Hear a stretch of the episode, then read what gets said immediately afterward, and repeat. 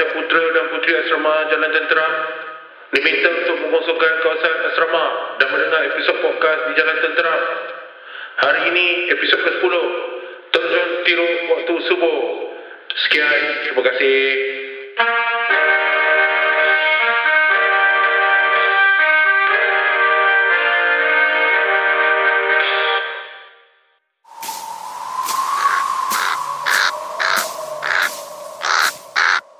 Musim kemarau tiba lagi. Asrama Jalan Tenteram yang terletak di atas bukit turut terasa tempiasnya. Bekalan air di catu menjadikan kehidupan seharian para pelajar sengsara. Manakan tidak, sudahlah air tiada. Lori tangki air bila sampai boleh pula parking di dataran sekolah, yakni di bawah bukit. Menggelupo para pelajar beratur ambil air. Pula tu, tandas bila tak ada air, baunya jangan cakap lah. Rungutan demi rungutan diajukan kepada pihak pengurusan sekolah. Guru penolong kanan HEM jadi pening. Lori tangki air hanya boleh datang waktu petang saja. Bermakna pagi-pagi pelajar sukar nak bersiap ke sekolah. Akhirnya, para pelajar dibenarkan keluar ke tasik di hadapan sekolah untuk menggunakan kemudahan air di sana dengan syarat tidak mengambil kesempatan untuk fly. Subuh tu, Ucup dan Fawaz bersiap-siap hendak ke tasik. Weh, dapat fly dengan kemudahan ni weh, best tau! Fawaz bersuara sambil menjinjit baldi berisi toiletries. Budak-budak ni masa subuh pun semangat berapi-api. Terutamanya dalam keadaan krisis macam ni. Heran betul. Ucup mengejutkan Acid. Mamat paling liat nak bangun pagi untuk pergi mandi di tasik. Tapi dibalas dengan dengkuran. Hei, kau lambat kau pergi seorang-seorang. Ucup membuatkan Acid terbangun spontan. Dari jauh, kelibat tiga budak tingkatan satu menuju ke tasik pervert. Oh, ini bukan nama rasmi tasik tu.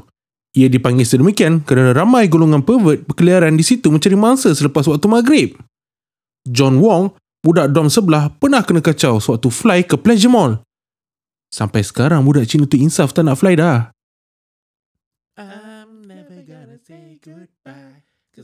Lirik lagu Westlife begitu kuat dijanjikan Fawaz sambil sekali-sekala disahut ucup.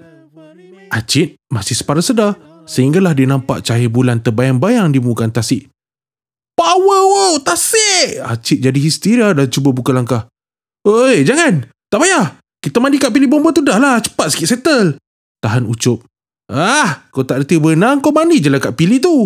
Protes Acid lalu mencampak balik toiletries, melondikan semuanya tinggal boxer saja. Terjun Tiro!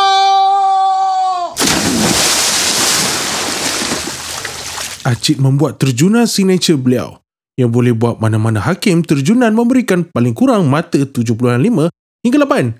Segar je, cerit Acid. Budak-budak lain tengok aja, malas nak sertai sebab kedinginan subuh menusuk tulang.